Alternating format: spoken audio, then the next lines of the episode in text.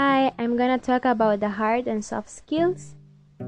I will define these concepts. First, the hard skills are specific skills that you have to know and are required to do your job.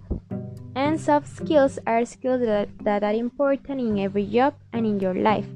For example, communication, teamwork, adaptability, attitude, troubleshooting, social intelligence, etc.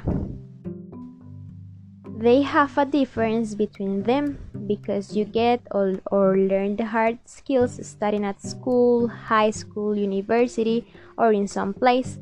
For example, if you are a lawyer, you need to study at the university and you have to know the law in your country.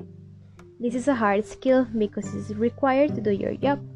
But for the soft skills, you need to practice with others since when you are a child because they are life skills. Now, if you ask me about which ones do I have, about hard skills, well, I want to be a teacher, so I am studying pedagogy in preschool and early childhood education, but I haven't finished studying. Nevertheless, I've learned about children's development and how to teach correctly, and they are hard skills. And if we mm-hmm. are talking about soft skills, I believe I'm be able to work as a team and listen to the people.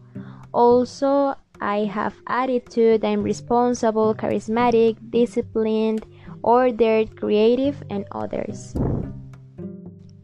Both skills are necessary for our personal and professional life. I consider that if I don't have hard skills, if I decide don't study or learn, I couldn't be a teacher as I want and dream.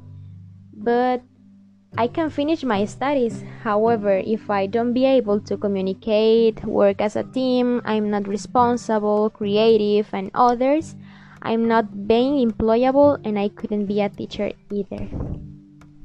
Thank you.